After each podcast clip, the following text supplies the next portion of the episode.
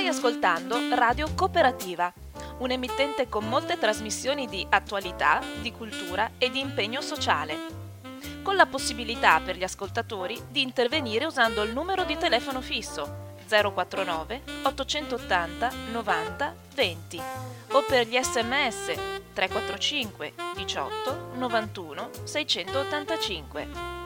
Nessuna interruzione pubblicitaria perché non dipende da alcuno sponsor commerciale. Radio Cooperativa si regge sul lavoro volontario di conduttori e amministratori e vive con la generosità di ascoltatori e soci che l'aiutano finanziariamente. Per farlo basta collegarsi al sito www.radiocooperativa.org che contiene tutto quello che può essere utile per sostenerla. Oppure si può usare il bollettino postale con il numero 120 82 301 intestato a Informazione e Cultura, via Antonio da Tempo 2 35 131 Padova.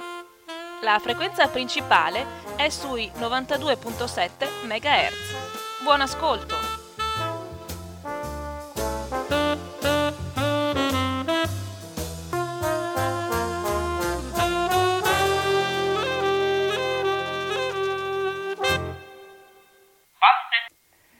Buongiorno a tutti, eh, da Floriana Rizzetto, assistita qui a Radio Cooperativa da Roberto Pasquato che ringrazio, è la quindicinale trasmissione dell'Ampi di Padova, che sapete che si alterna con l'Ampi di Venezia, eh, normalmente la voce è di Maurizio Angelini, talora sono venuta anch'io, molti di quelli che ascoltano la radio di mattina mi conoscono perché sono quattro mesi che conduco la rassegna stampa, sono in supplenza oggi appunto perché Angelini ha qualche problema familiare.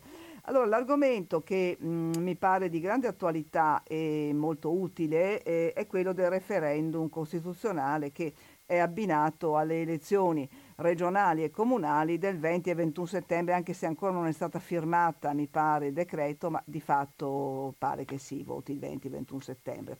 E io avrei, avevo oh, salvato una eh, conferenza stampa fatta a Roma eh, l'8, cioè due giorni fa, dal Comitato del No al referendum, adesso vi spiego comunque, e con l'avvocato Besostri, il professor Gallo, l'avvocato Falcone, ma eh, adesso o sono stata evidentemente la mia imperizia, non lo so, sembra da quel che mi dice Roberto che ci sia solo il collegamento e non la, eh, il file. Comunque vedremo. Ecco, in ogni caso ho una serie di articoli, nel caso vi accontenterete delle mie letture e eh, ci sarà una prossima occasione per sentire la conferenza stampa di illustri giuristi sicuramente che eh, sanno molto più di me, io mi limito evidentemente a leggere e che insomma ar- articolano meglio l'argomento.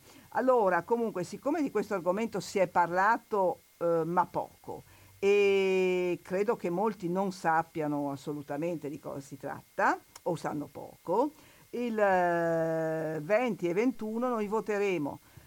Eh, chi voterà nelle famose sei regioni, tra cui il Veneto e quindi Liguria, Veneto, Toscana, Marche, Campania e Puglia per il rinnovo del Consiglio regionale e quindi l'elezione diretta del Presidente della Regione, perché si va su elezione diretta, per mh, mm, più di mille, mi pare 1400 erotti comuni, per esempio qui in Veneto si rinnova il Consiglio Comunale della città capoluogo Venezia ed è stato abbinato, eh, questo è una conseguenza della pandemia del Covid, questo referendum costituzionale che inizialmente era previsto per il 29 marzo, ma il 29 marzo lo sapete eravamo in piena eh, confinamento quarantena o secondo l'uso eh, ormai anglista che eh, lockdown, come anche adesso si parla di election day, che basterebbe dire una tornata elettorale, vabbè, insomma, quindi eh, serve questa election day, cioè la concentrazione di tre elezioni di tipo completamente diverso, che è uno dei motivi per cui sono stati presentati due ricorsi e che venivano appunto illustrati in questa conferenza stampa, in particolare dall'avvocato Besossi.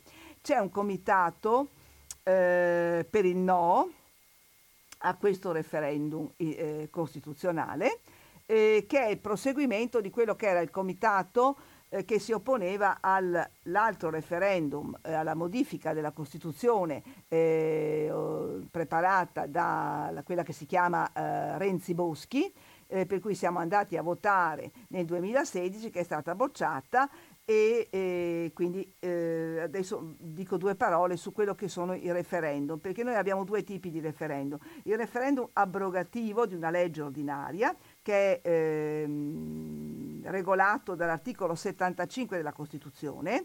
Cito i due più importanti, quelli che ricordiamo tutti, penso, insomma, quelli che hanno sì, più di qualche anno, insomma, ecco, non, non, i ventenni e neanche i trentenni, quello sul divorzio del 74 e quello successivo sull'aborto. Poi ce ne sono stati a valanghe, eh, soprattutto promossi dal Partito Radicale, mh, mm, molto meno seguiti e molto ecco in questi casi ci vuole per questo referendum che è abrogativo di una legge quindi eh, evidentemente chi, eh, eh chi vota per il eh, no vota per la, eh, per la, non abrogazione della legge, ecco, e, e mm, eh, sono, eh, ci vuole il quorum e, e, ripeto questi due che ricordo, insomma, quindi sono stati ampiamente vinti da chi non voleva che le due leggi venissero abrogate.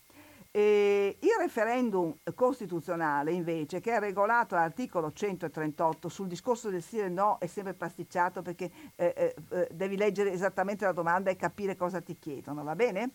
E, mh, mm, il eh, referendum costituzionale è il quarto, questo riguarda appunto modifiche alla Costituzione. Il primo è del 2001, quando fu approvata la modifica del titolo quinto dal governo di centrosinistra, il secondo nel 2006 eh, la modifica alla Costituzione eh, preparata dal governo Berlusconi, l'altro nel 2016, appunto quello che dicevamo prima, Renzi Boschi, e questo qui. Eh, l'articolo 138 dice una cosa eh, ben chiara. Allora, eh, l'approvazione di una modifica alla Costituzione viene fatta in due tornate da entrambe le Camere a distanza di tre mesi dalla prima approvazione e ci vuole evidentemente deve essere approvata dalla maggioranza assoluta, ma soprattutto la seconda votazione eh, deve essere eh, deve prevedere, deve avere eh, in entrambe le Camere una maggioranza di due terzi. Se c'è la maggioranza di due terzi, la modifica costituzionale è approvata. Se non c'è, c'è la possibilità di chiedere un referendum abrogativo, in questo caso qui evidentemente è, eh, della modifica, anche l'altro è abrogativo, ma appunto è, questo è, ecco, che eh, però appunto, ripeto, le altre sono delle leggi ordinarie e eh, deve essere chiesta questa, questo referendum o da un quinto dei membri di una Camera, in questo caso è stata chiesta da un quinto dei membri del Senato, o da 500.000 elettori, sempre più difficile riuscire a raggiungere, o da 5 consigli regionali. Quando evidentemente eh, la modifica, cioè la, la richiesta di un, di un, referendum che si pronunci su questa modifica approvata dalle Camere è, promo- è richiesta da uno di questi tre eh, meccanismi o organismi, se vogliamo, allora eh, si deve procedere al referendum che non ha bisogno di quorum per cui chi vince, che sia il sì o che sia il no, eh, vince comunque anche se non, la, eh, se non si raggiunge il quorum, cioè la maggioranza degli aventi diritto al voto non vota. E, ehm, allora, ci sono oh, due, eh, cos'è che diceva questa modifica costituzionale? Eh, diceva, eh, parlava del taglio dei parlamentari. I, parla, I 630 della Camera si ridurrebbero a 400, i 315 del Senato a 200. Allora, in questa eh, cosa che si, così, eh, c'era chi la portava avanti da tempo, confliggevano due principi, uno quello della rappresentanza e uno quello della governabilità.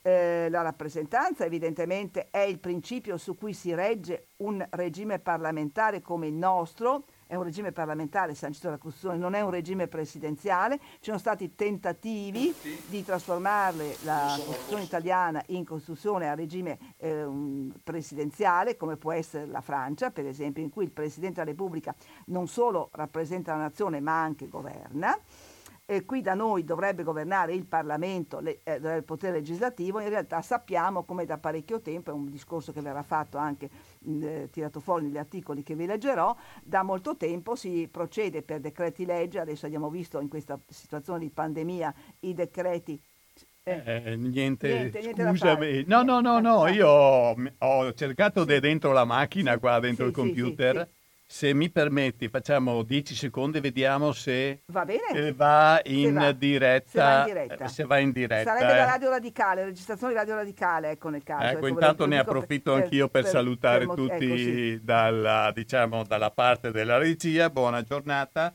Ecco, eh, perché c'era un, solo un collegamento, non c'era il file memorizzato.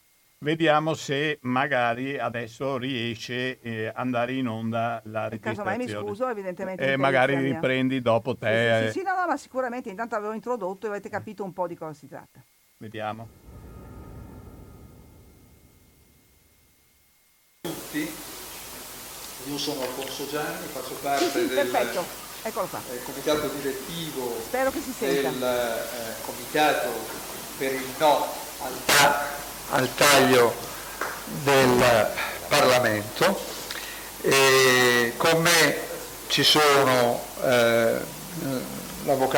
Eccolo, se vuoi. Perfetto. Allora, quindi eh, possiamo procedere con la nostra conferenza stampa, ecco, in cui si ribadirà il concetto, il rapporto tra governabilità eh, che verrebbe data secondo i, i, chi ha approvato questa modifica dal numero eh, diminuito e la rappresentatività perché voi vedrete che con questo numero così diminuito molti territori non sono rappresentati o sono rappresentati al minimo storico. Ecco, ci sono poi difficoltà per l'abbinamento di due tipi di, tre tipi di votazioni completamente diverse, una per eleggere, l'altra per abrogare e, e ci sono dei ricorsi che sono presentati e c'è tutta una, anche una, un quadro sulla appunto la mancanza di rappresentanza per cui ci sono, eh, ci sono delle assurdità per cui il Trentino Alto Adige avrebbe sei rappresentanti in Senato mentre la Calabria che è evidentemente molto più grande eh, da 10 calerebbe a 6 cioè ci sono delle assurdità anche di questo tipo proprio nel discorso della rappresentanza e diminuirebbe ancora di più rispetto a quello che già avviene adesso il potere legislativo eh, del, del, delle Camere che praticamente sono state mano a mano esautorate dei loro poteri. Ecco, direi che si può procedere, sono contenta. Ecco, niente, adesso rimettiamo sì. in onda la registrazione. Perfetto, ecco, grazie. Buon ascolto. Eh. Andiamo. L'avvocato Felice Besostri, l'avvocato Anna Falcone e eh, il magistrato Domenico Gallo che è anche lui membro del direttivo del nostro comitato. Eh, introduco io molto sinteticamente, prima di passare la parola a Besostri che vi spiegherà il merito più nel dettaglio dei ricorsi che noi abbiamo effettuato, eh, non prima di ricordare che eh, ieri su un noto quotidiano un uh, commentatore politico ha dedicato il suo articolo al referendum chiamandolo il referendum del silenzio lo vogliamo smentire anche con questa conferenza stampa. È vero che, eh, diciamo così, i fautori del sì non sono particolarmente vivaci nelle loro presenze e che sembra che abbiano scaricato tutto sulle spalle del Movimento 5 Stelle che su questa questione si è impuntato. Per quanto riguarda invece il fronte del no, direi che si stia allargando anche rispetto alla costituzione dei comitati che era stata fatta in previsione del precedente voto del 29 marzo e noi nella precedente data di, del voto del 29 marzo, che poi non c'è stato come sapete, e eh, il nostro comitato è una eh, derivazione dal coordinamento per eh, la democrazia costituzionale che eh, è quell'organo che sorresse la battaglia a suo tempo contro le modifiche costituzionali volute da Renzi e dalla Boschi, vincendo peraltro quella battaglia. Ora qui noi vi rendiamo nota tramite Pesostri che eh, sono stati presentati ai tribunali civili dei capoluoghi di distretti di Corte d'Appello di 11 regioni eh, dei ricorsi per l'accertamento del diritto eh, a votare in un referendum costituzionale da parte di tutti i cittadini. Noi riteniamo peggio che un errore, una scelta di assolutamente dubbia costituzionalità, quella del cosiddetto election day, per il motivo molto semplice che si mettono insieme voti che hanno valenze e conseguenze dirette e conseguenze diverse. Eh, il voto costituzionale direi che sia il più alto atto di responsabilità civile e democratica che il nostro popolo può compiere. Le conseguenze del voto modificano la Costituzione, sanciscono o smentiscono le modifiche parzialmente votate dal Parlamento e dunque ha una conseguenza diretta sull'ordinamento costituzionale. Il voto eh, politico e amministrativo, come tutti sanno, è una manifestazione importantissima della democrazia indiretta in cui si eleggono dei rappresentanti, i quali poi ognuno nella propria assemblea e al livello che gli compete eh, svolgeranno la loro attività legislativa. Concentrare i due voti significa eh, soffocare la propaganda eh, per il referendum costituzionale sotto quella per il voto politico, particolarmente nelle zone che riguardano circa un terzo dell'elettorato italiano dove si voterà per il rinnovo dei consigli regionali e per il rinnovo dei consigli comunali. C'è quindi una disparità, una parte dei cittadini voterà eh, sia per le elezioni amministrative che per il referendum, un'altra parte solo per il referendum. E eh, noi abbiamo sottolineato anche eh, altre mancanze del governo su cui insisteranno eh, gli oratori al mio fianco. Il primo è che eh, nel eh, provvedimento con cui veniva sconvocato il voto inizialmente previsto per il 29 marzo, il governo non ha immediatamente, come avrebbe dovuto e potuto, indicare la data sostitutiva del voto referendario. Noi oggi siamo ancora eh, in questa situazione, nel senso che c'è un voto del Parlamento che parla di una data 20-21 settembre in cui presumibilmente avverrà l'election day, ma formalmente il referendum non è ancora convocato e come tale non è ancora in eh, opera quel lavoro eh, da parte eh, di chi è preposto alla cura eh, democratica dei, dei, dei messaggi e dell'informazione radio-televisiva alla spartizione dei tempi, dei posti nel rispetto della par condicio. Oltretutto, visto il periodo nel quale siamo, che è un periodo estivo, eh, solitamente dedicato alle vacanze, malgrado le vicende pandemiche del lockdown, noi chiediamo che eh, radio, tv, giornali facciano uno sforzo eccezionale, superiore alla consuetudine, sempre nel rispetto delle regole, affinché l'informazione giunga alle cittadine e ai cittadini sulla scelta che devono operare con il referendum costituzionale. Eh, il Parlamento ha votato il 12 giugno, se non ricordo male, un ordine del giorno presentato da eh, Europa Più eh, che impegnava il governo a un, eh, editare un opuscolo informativo da distribuire a tutte le italiane, a tutti gli italiani per informarli sulla natura di questo voto e impegnava anche il governo a farlo con, con la la consultazione dei comitati esistenti. A tutt'oggi non si ha notizia né della consultazione né di questo testo. Quindi siamo in una situazione che eh, sfiora praticamente l'illegalità. Detto questo, mi pare di poter dare la parola per maggiore eh, puntualità, precisione e dettaglio all'Avvocato Felice Besostri. Grazie. Allora vi ringrazio di questa opportunità, cercherò di essere perentorio in alcune affermazioni perché se no altrimenti a dover spiegare è complesso, ci sono due ricorsi già presentati, due tipi di ricorsi, uno di 115 pagine, 290 note, che perciò verrà esaminato dal TAR della, del Lazio il giorno 20 di settembre e quello che il primo è stato presentato oggi, invece questo davanti ai tribunali civili delle capoluoghi di regione che sono anche distretti di corte d'appello. perché forse non lo sapete, ma noi abbiamo una strana norma del codice di procedura civile per cui quando un cittadino vuol difendere un suo diritto costituzionale non può andare dal tribunale competente per territorio, ma deve andare nel tribunale dove c'è l'avvocatura dello Stato. È il cosiddetto privilegio del foro erariale.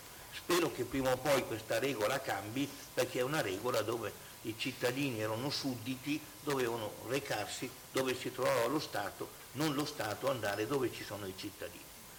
Il perché di questo ricorso è semplice, purtroppo la Costituzione italiana non viene quasi più insegnata e pochi la conoscono. C'è un articolo 54 della nostra Costituzione, brevissimo, tutti i cittadini hanno il dovere di essere fedeli alla Repubblica e di osservarne la Costituzione e le leggi.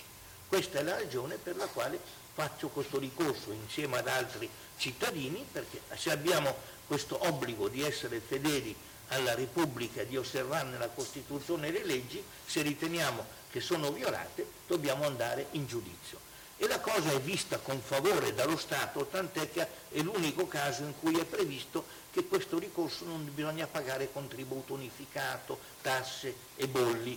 Quando se ne accorgeranno, se ci sarà bisogno, metteranno che per impugnare le leggi elettorali ci vorranno probabilmente un milione di euro, così hanno risolto il problema perché finora quando un giudice l'ha mandata in Corte Costituzionale sono sempre state annullate. Questo è successo con il Porcellum 270 del 2005, questo è successo con l'Italicum 52 del 2015, questo poi ha un record in Europa. È la prima legge elettorale dichiarata incostituzionale prima che fosse mai applicata, ma neanche applicata, convocate delle elezioni. D'altronde con la la nostra giurisprudenza, la nostra Costituzione, se una legge elettorale incostituzionale viene dichiarata dopo le elezioni, come è successo, il Parlamento eletto con la legge elettorale incostituzionale resta in carica, cioè non serve, o si riesce ad andare prima delle elezioni o altrimenti l'affermazione di principio c'è, perché il procellum è stato abbandonato. Questo è un problema che si pone per il cosiddetto Rosatellum, come è stato integrato, perché anche questo perentorio è incostituzionale per gli stessi motivi delle precedenti. C'è una lista bloccata, cioè noi dal 2005 i cittadini italiani sono stati espropriati del diritto di voto secondo Costituzione. L'articolo 48 è chiaro, il voto è ancora segreto, ma coi telefonini fra un po', quando sarà obbligatorio farlo vedere al, al proprio mandante come uno ha votato, però deve essere libero, uguale e personale. Allora è su questo punto del personale che è stato annullato il, il porcellum, perché là erano liste completamente bloccate. Nell'Italicum hanno mantenuto il premio di maggioranza, altro motivo di annullamento perché anche in questo caso non c'era, tranne al primo turno, non c'era una soglia per poter ottenere il premio di maggioranza pari al 55% e nella terza noi abbiamo di nuovo le liste completamente bloccate. E quando si dice ma non è così perché abbiamo un terzo dei seggi, pressappoco, anzi tre ottavi dei seggi, che sono collegi uninominali, perciò nel collegio uninominale uno dice, si sceglie il candidato uninominale, solo che c'è un piccolo particolare se non sceglie il candidato uninominale collegato a una lista o sceglie una lista in modo differente dal candidato uninominale, il voto è nullo.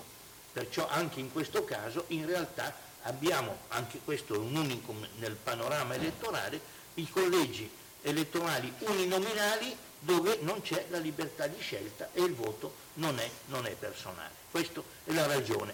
Poi c'è un secondo comma dell'articolo 54 che ci serve, perché dice i cittadini cui sono affidate funzioni pubbliche hanno il dovere di adempierle con disciplina ed onore, prestando giuramento nei casi stabiliti dalla legge. I nostri ricorsi dicono, noi come cittadini il nostro dovere del primo comma l'abbiamo fatto, adesso voi sono i giudici che devono esaminare queste cose, loro hanno, devono esercitare la funzione con disciplina e onore. Anche qui Disciplina non vuol dire obbedienza agli ordini di qualcuno, è inteso nel senso di rigore morale. Questo è il punto fondamentale per cui l'abbiamo scritto. Noi il nostro dovere di cittadini l'abbiamo fatto, adesso tocca a voi mandare la cosa in Corte Costituzionale che speriamo si possa pronunciare prima di, della consultazione, perché almeno uno va a votare sapendo quali sono eh, le possibilità o meno. Velocemente sulla perché la, la, il taglio dei parlamentari è illegittimo. Il taglio dei parlamentari è illegittimo non perché hanno tagliato il, il numero dei parlamentari, questo lo si può fare, però ci sono due paletti.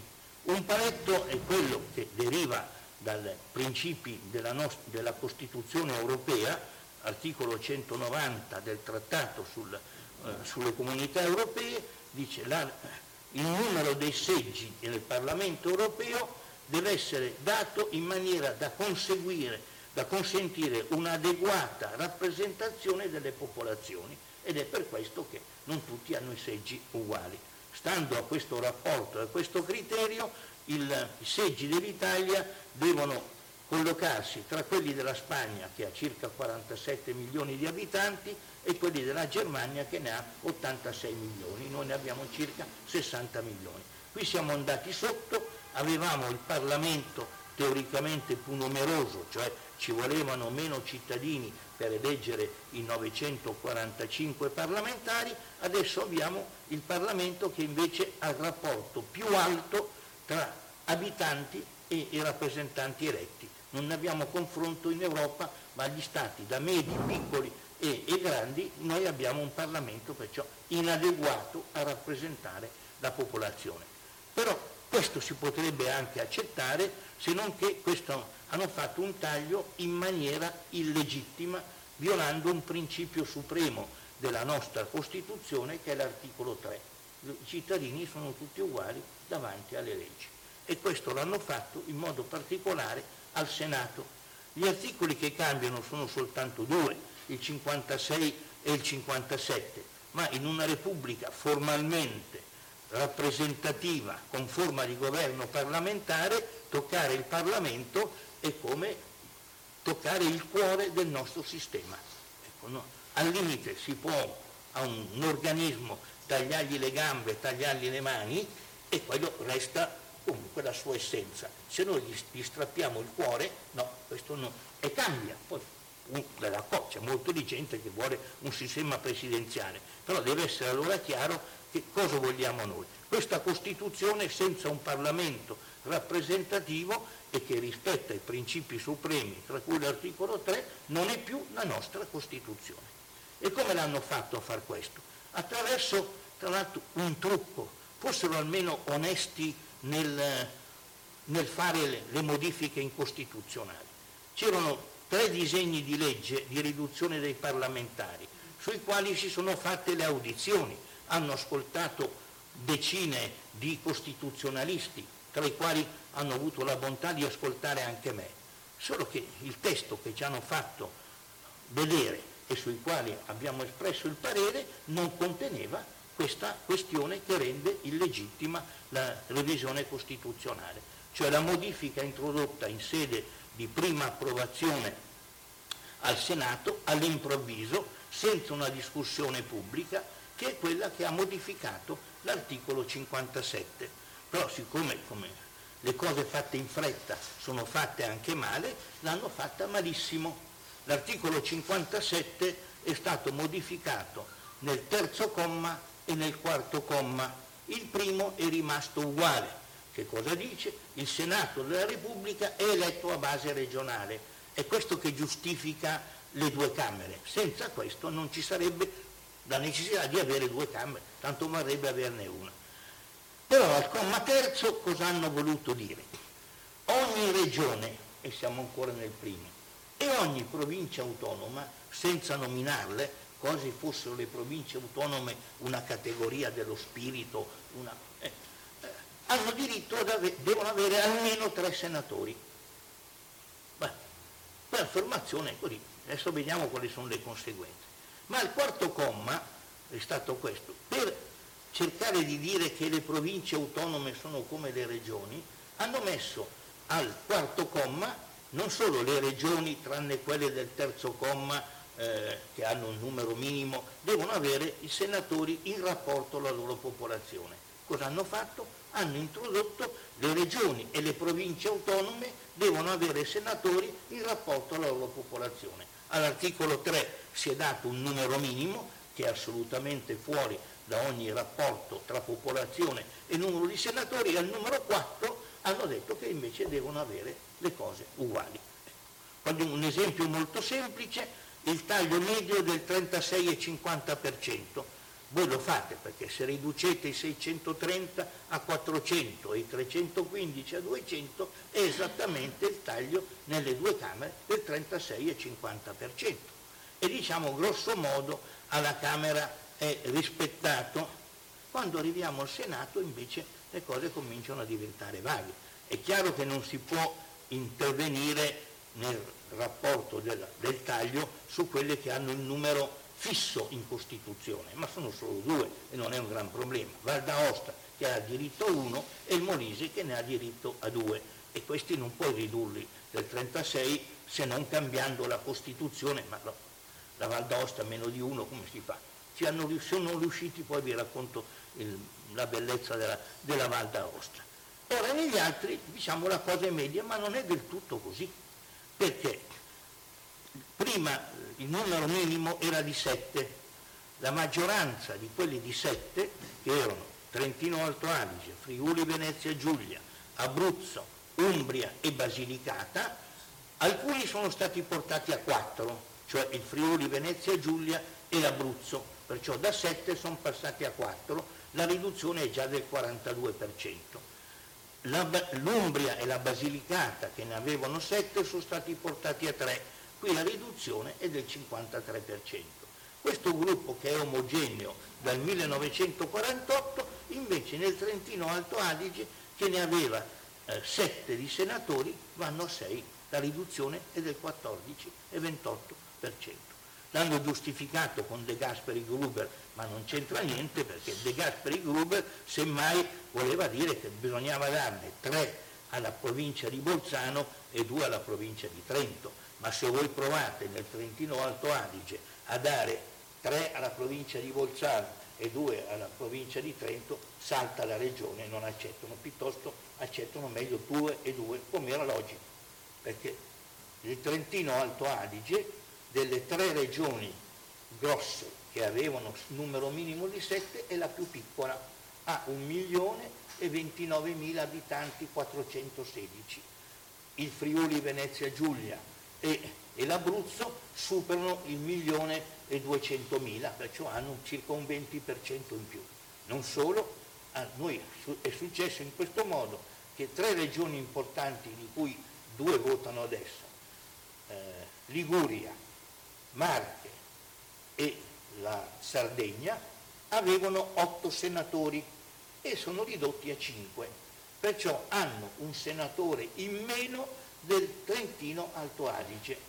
La piccola differenza è che ciascuna di queste regioni, sia la Liguria che le Marche, hanno il 50% di abitanti in più del Trentino Alto Adige.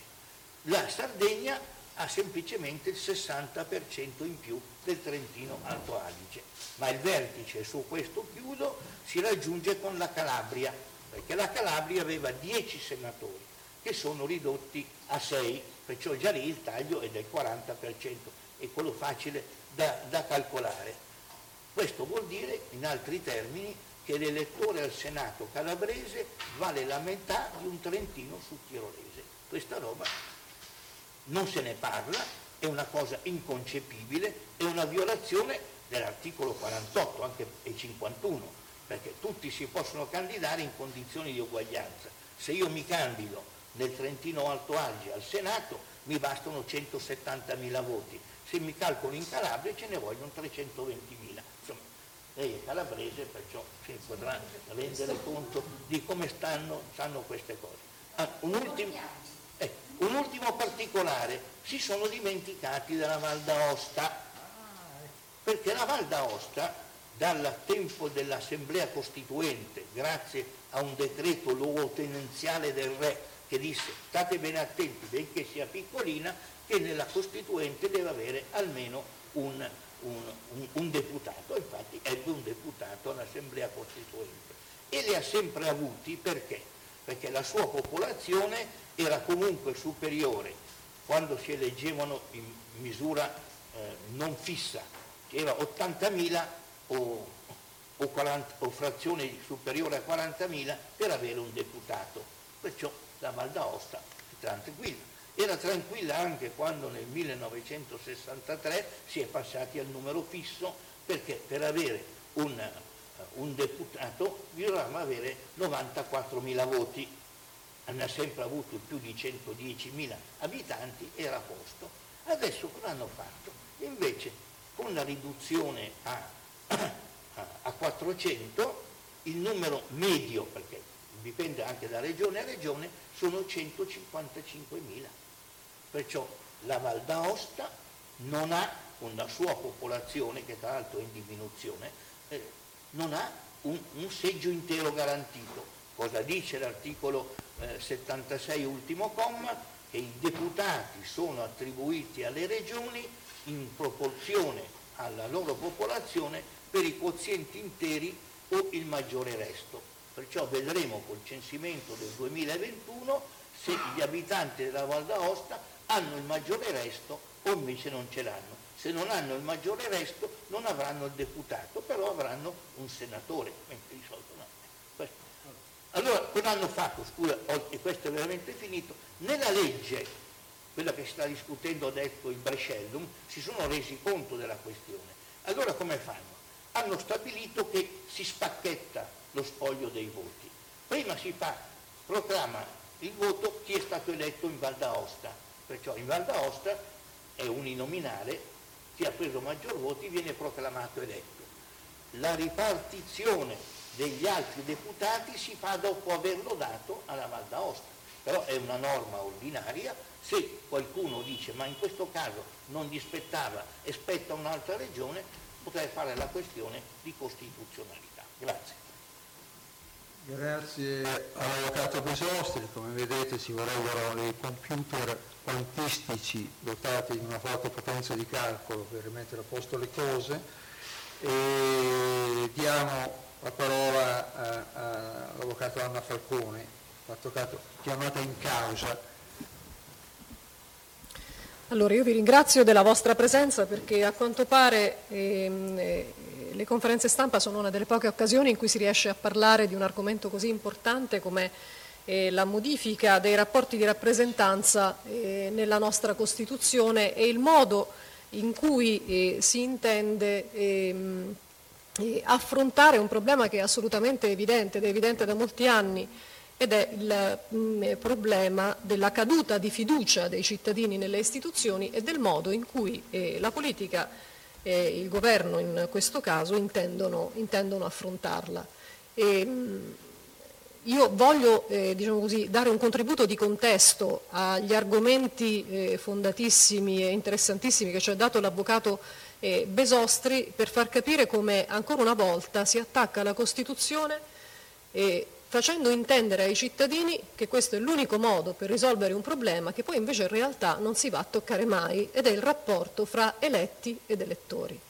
È evidente come la vulgata con cui si è eh, portata avanti la riduzione del taglio dei parlamentari, e sono d'accordo anch'io con Besostri, qui nessuno è contrario in assoluto alla modifica del numero dei parlamentari di Camera e Senato, la Costituzione non è in sé intoccabile e noi non siamo degli integralisti.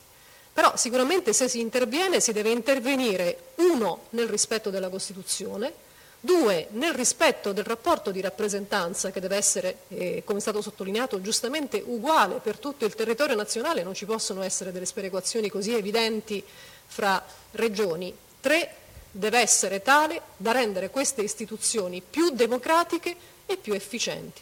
Il risultato che si ottiene è soltanto un risultato di pancia, in cui si fa credere agli elettori di aver raggiunto il fantasmagorico obiettivo di aver ridotto i costi del Parlamento, riducendo il numero dei suoi componenti, sottacendo il fatto che si è aumentato moltissimo la decurtazione della democrazia. Ecco, quello che dobbiamo valutare è questo. Il Parlamento così riorganizzato funziona meglio? Ci pare proprio di no. Illustri costituzionalisti ci hanno fatto eh, capire come un taglio così radicale è un taglio che mette ancora di più a rischio la funzione e le funzioni in particolare delle commissioni parlamentari.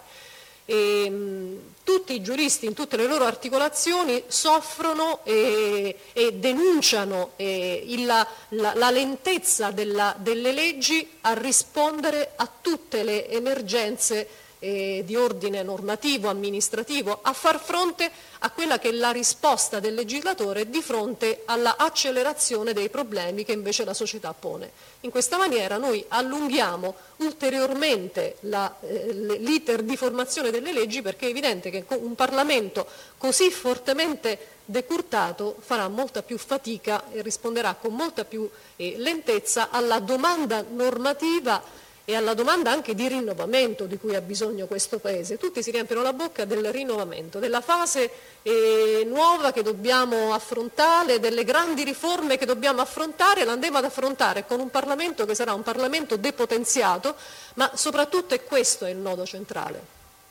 con un Parlamento che sarà sempre e comunque un Parlamento di nominati. Il punto centrale non si vuole toccare mai, il modo in cui gli elettori possono partecipare alla scelta dei candidati è un discorso che neanche i partiti che in questo diciamo così, si ritengono più avanguardisti e di questo rapporto addirittura di democrazia diretta, neanche più solo di democrazia rappresentativa, si fanno gli esclusivi propugnatori, ecco su questo aspetto il dito non ce lo mette mai, eh, mai nessuno. Noi riteniamo che ci sia un enorme problema di rappresentanza e di identificazione in questa rappresentanza fra gli eletti e gli elettori, ma che la vera riforma, ancora una volta, è una riforma che deve toccare la legge elettorale, i diritti di partecipazione politica che devono emergere ed essere garantiti già nella fase della scelta dei rappresentanti. Non c'è diciamo così, un, eh, un, ostacolo a dire sì, si possono anche fare le liste bloccate. In tanti altri ordinamenti ci sono le liste bloccate, ma le liste bloccate vengono formate non nel segreto delle segreterie politiche e l'allitterazione è voluta, eh, ma vengono formate in relazione a delle primarie a cui tutti a, con uh, determinati requisiti possono, eh, possono partecipare e in cui c'è la garanzia del diritto di elettorato passivo. Qui noi abbiamo un'enorme lacuna nel nostro ordinamento che riguarda la garanzia del diritto di elettorato passivo, ovvero della possibilità dei cittadini di candidarsi. Si sa ormai che non basta neanche più essere iscritti a un partito politico per poter aspirare a una carica elettiva, ma in base alla cooptazione verticistica nell'organizzazione dei partiti bisogna essere nelle grazie del segretario nazionale o del segretario regionale per poter accedere o ambire a una carica del genere. E questo in una democrazia è inaccettabile. Ecco, noi vorremmo che, posto un problema reale, che è il problema della democrazia sostanziale di un ordinamento che nasce dalla garanzia dei diritti e i diritti politici sono i diritti fondamentali al pari di tanti altri diritti oggi non, non garantiti, si possa mettere finalmente al centro del dibattito quello che è il tema reale, la garanzia del rapporto di rappresentanza. Ci sono tanti diritti di partecipazione politica che devono essere garantiti, ma se si tocca la rappresentanza tagliando il numero dei parlamentari e rendendo ancora più difficile il funzionamento di un Parlamento che già è svuotato eh, di significato ed è svuotato nel corretto esercizio delle, delle sue funzioni, si prendono in giro i cittadini. Questo non solo non si fa, ma per di più si propone un referendum con delle eh, tempistiche eh, tali per cui di fatto noi ci troveremo ad affrontare una campagna referendaria in un momento in cui i cittadini italiani, giustamente sfiancati dalla quarantena non avranno neanche voglia di accendere la televisione per assistere alle tribune che ci auguriamo verranno, verranno eh, convocate ed andranno a votare disinformati, alcuni dei quali pensando soltanto a qual è il consigliere che vorranno eh, eleggere, eh, disinteressandosi di un voto che invece è un voto profondamente diverso dal voto amministrativo. Grazie. Grazie a voi. Prima di passare la parola a Domenico Gallo, mi permetto di sottolineare un attimo una cosa molto importante che ha detto Anna, che eh, solitamente è trascurata eh, nella nostra discussione, cioè la questione del funzionamento del Parlamento. Molti pensano che in meno si lavori meglio. Questa è una sciocchezza per chi conosce i regolamenti parlamentari, la storia del Parlamento e il loro funzionamento. Tanto la Camera quanto il Senato sono suddivisi in 14 commissioni e ogni parlamentare ha l'obbligo di fare parte di una commissione. Ora queste commissioni possono lavorare semplicemente facendo un lavoro preparatorio per portare la legge in aula, oppure possono riunirsi in sede redigente eh, discutendo quindi gli emendamenti, bocciandoli e approvandoli e l'Aula a quel punto vota semplicemente sui singoli articoli ma non più sugli emendamenti, o addirittura possono lavorare in sede legislativa, sostituendosi all'Aula e emanando un testo che diventa immediatamente legge. Ora provate a immaginarvi 14 commissioni con un Senato ridotto a 200 persone. Oltre alle commissioni ci sono le giunte, alcune importantissime, le commissioni speciali, gli organi di vigilanza, insomma quelli interna corporis che permettono a un organismo vivo di restare tale e di poter operare. Il taglio del Parlamento impedisce al Parlamento di funzionare correttamente. Do ora la parola a eh, Domenico Gallo. Grazie. Eh, per completezza di informazione eh, mi preme diciamo così, ehm, informare tutti che questo comitato è un comitato, il nostro comitato non è espressione di nessun partito, è espressione della società civile, cioè di persone che si sono impegnate nel campo della cultura, nel campo della politica, eh, sempre sulla base, diciamo così, agendo sulla base della, dell'impegno sui valori repubblicani.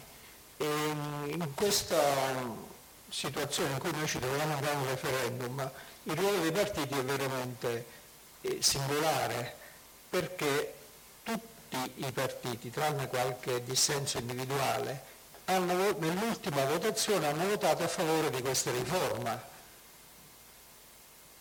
Anche quelli che nelle tre votazioni precedenti avevano votato contro. E questa condotta in fondo è indice di, di occultamento, di mancanza di, di chiarezza rispetto diciamo al popolo italiano, cioè in un certo senso ci siamo arresi, i partiti si sono arresi a una vulgata populista che indicava diciamo così, questa riforma come grande, un grande successo, una grande conquista per i cittadini.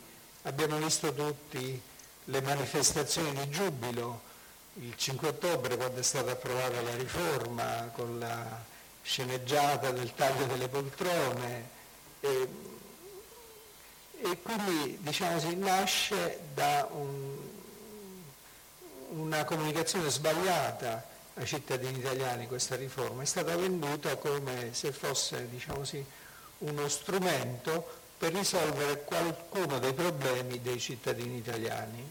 Ora, certamente non potevano prevedere l'epidemia, il Covid, la pandemia e tutti i disastri che ne sono venuti fuori dopo, però alla luce di tutto quello che è successo è evidente la vacuità di questa politica che eh, propone eh, al popolo italiano dei falsi obiettivi non essendo capace di affrontare le questioni eh, fondamentali, che, gli interessi fondamentali che riguardano diciamo così, la vita della nostra comunità. E in questo momento eh, cioè, veramente nessuno si vanta più di questa riforma, anzi il fatto che è, stata, è stato votato per accorparla a tutte le altre elezioni regionali, provinciali, comunali, eccetera, dimostra la volontà di, di nascondere questa scelta della quale è difficile che eh, quelli che l'hanno proposta possano, possano vantarsi o possano presentarla al popolo italiano come una soluzione dei problemi che noi dobbiamo affrontare in questa fase storica. Certamente durante la fase più acuta della pandemia il ruolo del Parlamento è stato ridotto perché c'erano questioni di emergenza che si dovevano affrontare in modo emergenziale, ma nel dopo, di fronte all'esigenza della ricostruzione del tessuto economico, civile, politico nel nostro Paese, della necessità di progetti sui quali organizzare questa ricostruzione, il rilancio dell'economia, il rilancio dell'occupazione, beh, di fronte a queste esigenze il ruolo del Parlamento è fondamentale, è fondamentale che si crei diciamo così, un rapporto fra i cittadini italiani e i loro rappresentanti. E invece la, questa riforma non è solo una questione di numeri e di percentuali, incide sulla rappresentanza perché rende i rappresentanti sempre più lontani, anche in senso geografico, dagli elettori e, e, e riduce la, la possibilità di scelta perché comprime fortemente il pluralismo. Quindi si comprime il pluralismo e si allontana il, rappresentante dai rappresentati. Ecco, basta pensare per esempio alla questione della, dei collegi uninominali ci sono regioni come la Calabria e la Sardegna che hanno due collegi nominali, ma sono regioni geograficamente molto stese, quindi la distanza diventa siderale, la distanza fra uh, l'eletto e gli elettori, il candidato diciamo così, e gli elettori. E nello stesso tempo si, si riduce fortemente la possibilità di scelta perché si riduce il pluralismo. Quindi questa riforma si traduce in un danno per la democrazia e un danno per la capacità dei cittadini italiani di essere rappresentati e quindi di far valere in questo eh, particolare contesto politico eh, le esigenze fondamentali della vita collettiva. E, e allora noi pensiamo, a differenza dei partiti, che qualcuno deve dire la verità al popolo italiano. Non bisogna più inseguire falsi miti, non bisogna creare, diciamo così, dei capri espiatori da offrire in pasto alla, al disagio, al disagio popolare. Certamente questa riforma non punisce la casta, diciamo così, fra virgolette, come è stata venduta agli elettori italiani. Questo è un grande inganno punisce, punisce il cittadino come in tutte le situazioni in cui viene ridimensionata la democrazia e nel nuovo Parlamento si apre la strada a un'ulteriore modifica costituzionale che è quella che va in direzione del presidenzialismo oppure in direzione di una democrazia illiberale tipo Orban. Grazie. Grazie a Mimmo Gallo, naturalmente siamo pronti o sono pronti a rispondere alle vostre domande. Eh, perbacco. Il dottor Gallo diceva ehm, che eh, i partiti, il ruolo dei partiti è singolare, no? diceva tutti i partiti hanno votato a favore, ma adesso invece sull'election day inizia, diciamo così, il, il fronte sembra meno compatto. Ci potete spiegare un pochino intanto se eh, a questo comitato non aderiscono partiti, ho capito bene, però diciamo se, le, se da, dai vari partiti esistono delle adesioni, insomma se il fronte dei partiti si, si, si spacca un pochino rispetto all'election day. E poi l'altra cosa che volevo capire, voi state lavorando sul territorio, eh, in che modo? Per esempio, come, dire, come si svolge questa campagna? Eh, siete più attivi nelle regioni dove si andrà a votare? Perché magari lì è, è, dire, si farà la differenza, forse, non so. Uh Volete che rispondiamo domanda per domanda o ne raccogliamo qualcuna?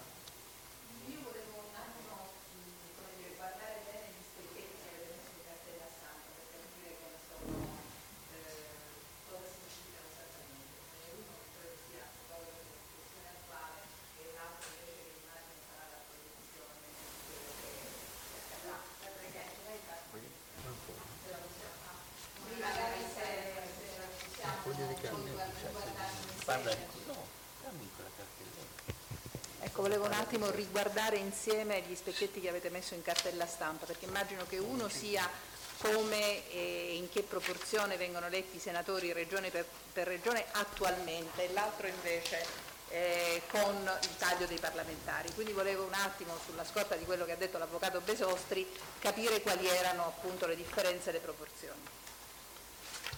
Ok, Altre, un attimo solo, poi ti do la parola. Altre questioni? No, chiedo. Allora, eh, dico io una cosa sulla domanda fatta e poi do la parola a Besostri, che non so se Anna e Domenico vogliono interloquire. Eh, sì, la nostra impressione è che eh, si stia sfarinando il fronte del sì. Devo dire che già quando noi eh, facemmo le riunioni ai sensi eh, delle leggi che eh, prevedono interventi televisivi, io che sono responsabile della comunicazione di questo comitato mi trovai in una condizione piuttosto singolare. Io riuscii a fare l'unica trasmissione con il cosiddetto confronto all'americana che venne fatto dalla RAI e poi ci fu lo stop per via della pandemia. E a quella trasmissione dovevamo essere due del comitato del no, e infatti eravamo due del comitato del no, e due del comitato del sì. Ma il secondo del comitato del sì non si presentò eh, c'erano solamente quelli del Movimento 5 Stelle, i quali naturalmente ebbero il doppio del tempo di quanto parlavo io, per cui il tempo era uguale, ma era indicativo di una, come dire, piuttosto disinteresse di alcuni, eh, era come dire fate voi, eh, 5 Stelle che siete quelli convinti della questione, noi ci teniamo in disparte.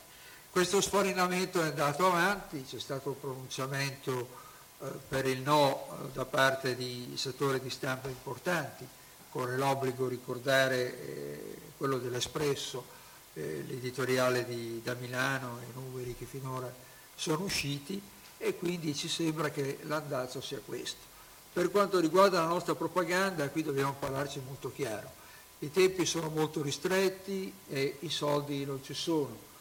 Eh, questa è la fotografia della realtà eh, significa che noi ci dobbiamo appoggiare sui nostri comitati esistenti che sono abbastanza ramificati su scala eh, nazionale e ognuno farà eh, quello che potrà, oltre che eh, cercare di fare quello che deve, nel senso che utilizzerà tutti i mezzi, particolarmente i, famosi celeberrimi social, eh, quelli che non costano, costano pochissimo, per fare presa sulla sensibilità delle persone e soprattutto per informare sulla natura di questo referendum. Per questo torno a insistere, l'opuscolo che il governo è impegnato a fare dalla votazione che c'è stata alla Camera il 12 giugno è essenziale per mettere tutti quanti in condizione di fare una libera scelta su un argomento le cui caratteristiche specifiche non sono esattamente alla portata di tutti, perché non tutti sanno come ha funzionato e come funziona il Parlamento e purtroppo non tutti conoscono come Besostri la Costituzione a memoria. Siccome le altre domande riguardavano Felice, passo la parola al suddetto. Allora, sulla questione dell'Election Day c'è appunto il ricorso, quello che viene presentato in 13 capoluoghi di distretto che dice che è incostituzionale per due motivi. Uno, ragione di fondo, che sono due funzioni diverse. La funzione, l'ha già detto anche prima l'avvocato Falcone, la funzione del corpo elettorale come legislatore. Ne sono previste due.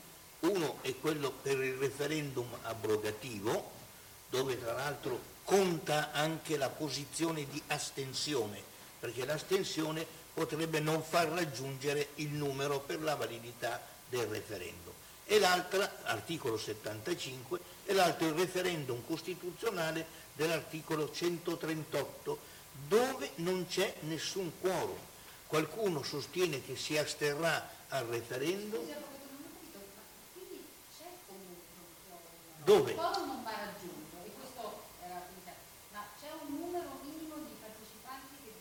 Ho detto che c'è nel referendum abrogativo e non in quello costituzionale. E, e eh, eh, quella è la, la, la grossa differenza. Ecco, no, la, la, grossa differenza, no, scusate, ma la grossa differenza è questa. No, mi, mi sono un po'. Mi sono... Per precisare, il referendum abrogativo è quello sulle leggi ordinarie. E questo mi è ben chiaro. E lì c'è il Siccome sapevo che non bisognava raggiungere un quorum. Appunto, questo è costituzionale, quindi non c'è quorum. No, non è previsto il quorum. Ecco. Allora, scusate, mi sono un po' eh, eccitato perché c'è qualcuno che sostiene che la posizione corretta è quella di astenersi. Allora, chi dice che si vuole astenere dica che vota a favore del sì. Eh, perché c'è poco da fare. L'astensione ha, è nulla nel referendum costituzionale dove non c'è quorum. Questo è chiaro? Eh, allora, la, la logica referendaria in generale è quella di favorevoli e contrari, ma nel referendum abrogativo conta anche l'astensione, cioè esiste la terza posizione. Nel referendum costituzionale non c'è terza posizione, uno deve dire se è favorevole o contrario, mentre nelle elezioni è l'articolo 49 della Costituzione. Tutti possono formare dei partiti per concorrere democraticamente, perciò la logica è quella della della pluralità di posizioni politiche, perciò in una stessa votazione non si può fare una votazione dove la logica è favorevoli e contrari e che poi riguarda la funzione di legislatore propria e quando invece io delego, cioè scelgo dei miei rappresentanti. Questa, questa è la ragione di fondo logica, ma ce n'è una precisa. La, loro hanno esteso nel decreto legge iniziale c'era il riferimento a questo election day fatto da Monti nel, sempre per motivi di risparmio, poi qui adesso l'hanno portato su due giorni, il risparmio già se ne, se n'è andato per questo. Era, riguardava il concentramento di elezioni, però questa roba che allora si votava anche in Lazio, vi ricorderete che c'è stata una sentenza del TAR Lazio che diceva che l'election day è una cosa, un invito a fare le elezioni nello stesso, ma non può essere obbligatorio, perché dopo la riforma del 2001 è il Presidente della Regione che convoca le elezioni e questo gli deriva da una norma costituzionale. Quanto invece era previsto prima che invece era il commissario di governo nella regione d'intesa con il Presidente o i Presidenti della Corte d'Appello, finché chi doveva convocare le elezioni era un funzionario dello Stato, d'intesa con un altro funzionario che è quello che doveva organizzare gli uffici elettorali, si poteva concentrare quel che si voleva. Comunque la sentenza è stata chiara, il Tarlazio ha detto che questa cosa è un invito, ma non può essere un obbligo. Comunque quella legge riguardava solo le elezioni, è stata estesa al, al, al referendum proprio per concentrare in sede di conversione e su questo c'è una precisa sentenza della Corte Costituzionale. Perché è importante? Perché l'estensore era una certa Cartabia che adesso fa la Presidente, che diceva che non si possono introdurre materie nuove in sede di decreto legge, in sede di conversione. E qui l'unica cosa in comune è che si vota, ma non si può dire che il referendum già regolato da un'altra legge con altri termini, un altro decreto legge, che è stato già convertito per conto suo. Questa è l'altra questione. Ultima questione è che il decreto legge viola l'articolo 72,4 della Costituzione, perché è detto che per le leggi in materia costituzionale elettorale ci vuole la procedura normale. La procedura normale, cerco di essere il più chiaro possibile, è quella che una legge viene votata articolo per articolo voi forse vi ricorderete che invece in sede di conversione è stata chiesta la fiducia che si vota solo su un articolo, quello dice il decreto legge è convertito. Perciò il Parlamento non si è mai espresso sulla estensione del, eh, dell'election day anche al, al, referendum costituzionale. Questa roba quando andrà in corte, il vero problema di arrivarci in tempo, è, è, è morta, diciamo così. L'aspetto è sostanziale, non è questa norma della Costituzione, tanto siamo pochi ci sentono, questa norma della Costituzione... La registrazione. C'è radio radicale. Sì, allora, Vieni, vieni qua. Ci tengo a sottolineare che gli aspetti che sta sottolineando l'avvocato Besostri non sono delle mere irregolarità procedurali, noi non staremmo qui a fare questioni per mere irregolarità procedurali. La norma citata dall'avvocato Besostri, l'articolo 72, quarto comma, non a caso parla della materia elettorale e di una serie di materie che sono centrali nel nostro ordinamento che per dire cosa? Che su quelle materie bisogna legiferare avendo garanzia che il Parlamento abbia discusso la materia e si sia pronunciato su quella materia. Cioè non si può fare con la procedura di cui è dominus il governo, men che meno si può fare con le procedure abbreviate, ad esempio con la procedura in cui la Commissione in sede deliberante di cui parlava eh, prima Alfonso Gianni, decida senza che tutto il Parlamento, quindi senza che sia garantito il fatto che tutti i rappresentanti del popolo eletti nel Parlamento, Camera e Senato abbiano potuto avere piena contezza di quello che si stava facendo e questo vale per la materia elettorale, non a caso vale anche per la materia costituzionale, perché sono due aspetti centrali su cui si fonda la sovranità popolare, su cui si fonda l'aspetto sostanziale della rappresentanza della nostra eh, democrazia. Perfetto. Allora, altre questioni? No, c'è questa, che ha chiesto notizie sulle... Sì, sì, sì, sì. Vai, vai. Allora, la prima è quoziente naturale per essere eletto senatore per regione ed è fatto sulla base degli attuali senatori assegnati. Questo semplicemente per dimostrare che c'è un quoziente naturale, perciò anche una legge integralmente proporzionale al Senato funziona in maniera diversa perché ci sono delle soglie naturali, perché se i senatori sono 49, la soglia del quoziente naturale è il 2%, perciò con una soglia del 3% nazionale la raggiungo. Ma quando basta che diminuiscono, le soglie sono dal 14 e 28%, posso eleggere con qualcuno meno avendo il maggiore resto, però questo è già la grossa differenza da capire per cui non basta riducendo il Parlamento, non basterà che la legge sia proporzionale, per quello che il numero non è indifferente, per la ragione che ci sono, se il Senato è di 200, guardate qui come, come aumenteranno i quozienti naturali. L'altra invece è un altro delle truffe che sono state fatte, questa qua. Perché è importante? Cosa succedeva? Che tutte le leggi maggioritarie cadevano al Senato proprio perché si eleggeva su base regionale.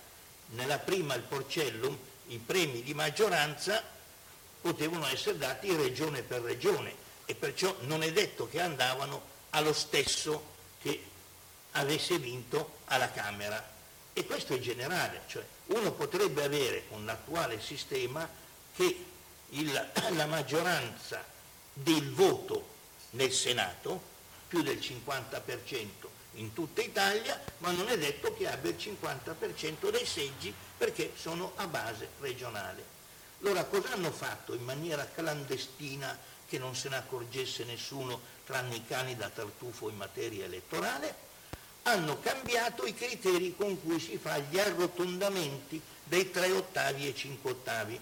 Se guardate la legge 51 fa l'affermazione di principio, 3 ottavi eletti con collegi uninominali maggioritari e 5 ottavi eletti invece in liste plurinominali proporzionali bloccate. Questo vale per la Camera. Quando sono arrivato al Senato invece hanno fatto delle altre deroghe. Uno è le deroghe di aver reso uninominali maggioritari fin da subito un certo numero di seggi. I famosi sei seggi del Trentino non sono Alto Adige, non sono ripartiti in tre ottavi e cinque ottavi, sono tutti maggioritari, sono tutti uninominali maggioritari. Questo è il primo che hanno modificato. Ma invece l'altra cosa è molto più sottile, cioè se non lo spiegherete voi non se ne accorge nessuno. Al Senato l'arrotondamento non si fa come alla Camera all'unità inferiore, stabilendo le percentuali di, di di 3 ottavi e 5 ottavi, ma si fa alla, all'unità più vicina, cioè quello che conta è se c'è un, un resto nella frazione 0,50 e superiori va all'1, va alla, all'unità superiore, se 0,50 inferiore a 0,50 va a quella inferiore. Questa roba porta al fatto che sono stati rubati alla parte proporzionale 16 seggi, ma non è una roba da ridere 16 seggi su 200, 16 seggi sono l'8% del, del Senato. Ecco, si discute di fare delle soglie del 5% nel Brescello. Qui in questo modo dalla parte proporzionale sono, eh, sono spariti 16 seggi proporzionali. Ultima cosa, nel, nel Rosatellum più l'altro c'è un premio di maggioranza nascosto. Siccome per due volte i premi di maggioranza sono stati annullati e siccome il nostro Parlamento eletto sempre con legge incostituzionale, non ha la Costituzione nel suo DNA, hanno fatto questo trucco dove il premio di maggioranza non è messo perché non è detto che ci sia, perché dipende dal fatto se il voto della coalizione o della lista di maggioranza relativa è distribuito in maniera omogenea sul territorio o no. Se è distribuito in maniera omogenea sul territorio, anche il, tra il 30 e il 35% uno può avere la maggioranza assoluta del Parlamento in seduta comune. È quello che adesso si può verificare perché nelle elezioni del 18 c'era stata la grossa differenza. Al nord vinceva il centrodestra, al sud aveva stravinto i 5 Stelle, perciò non si è verificata questa congiuntura. E al centro c'era un po' di PD e tutto il resto. Ecco, questa è la situazione. Adesso invece non è ancora totalmente omogenea, persino con le elezioni europee siamo quasi vicino a una distribuzione omogenea, ma se c'è la distribuzione omogenea, ed è per quello che l'opposizione continua a dire dobbiamo dare la voce agli italiani, la voce. In democrazia la voce il popolo ce l'ha per conto suo, dategli il diritto di voto, ma questo non lo possono fare perché questa operazione col trucco l'hanno fatta quando c'era Salvini al Ministero degli Interni. Bene, ci sono altre questioni? No, però se è possibile posso dire un attimo dei dati che hanno ridato l'Abruzzo passa da... Eh... L'Abruzzo passa da 7 a 4.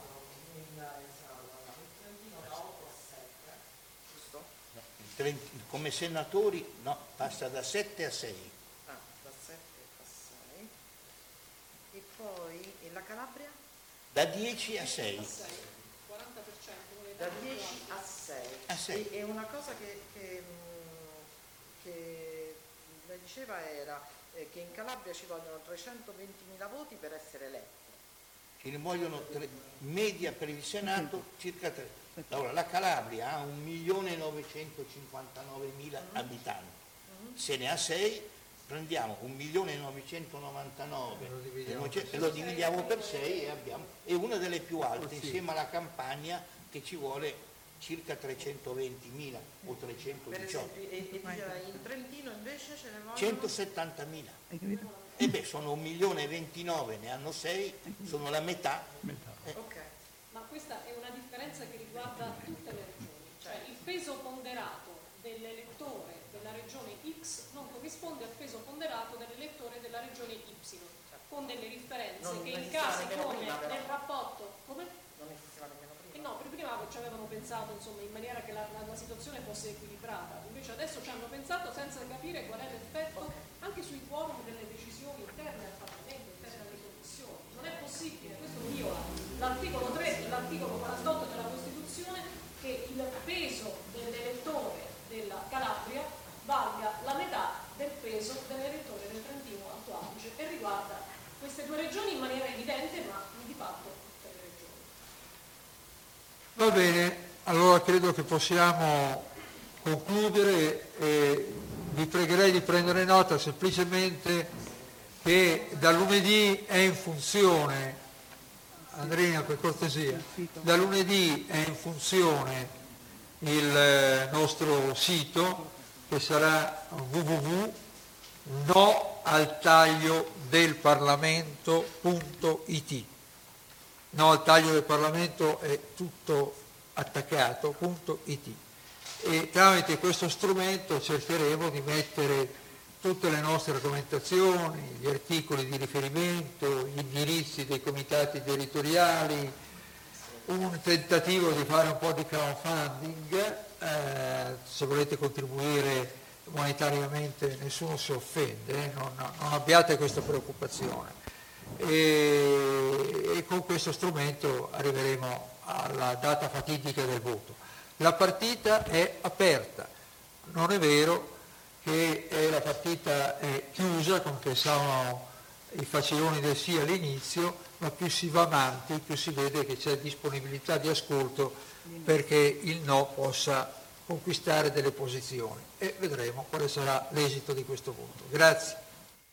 Ecco, allora eh, avete terminata la conferenza stampa che mi pare molto ampia e anche molto così eh, con dei tecnici, ecco, quindi eh, io avevo introdotto, spero che siate riusciti a seguire, chiaramente qualche termine un po' complesso, ma avete capito i, i, i punti fondamentali su cui effettivamente è molto da riflettere. Eh, dicevamo prima, si è riparlato di referendum abrogativo, che è quello tipo eh, divorzio, in cui evidentemente si votava se si voleva mantenere si votava, eh, eh, cioè la richiesta era vuoi tu abrogare? E quindi evidentemente chi voleva mantenerla votava no, in questo caso invece c'è un referendum confermativo e quindi evidentemente eh, chi, eh, eh, eh la, chi, si vuole mantenere si fa sì, se si vuole abolire vota no. Quindi noi siamo per il no come lo è l'AMPI, io sono presidente dell'AMPI di Padova e l'AMPI si è dichiarata per eh, il no, cioè per non confermare, mentre appunto nell'abrogativo evidentemente eh, eh, eh, eh chi vuole mantenere vota eh, evidentemente,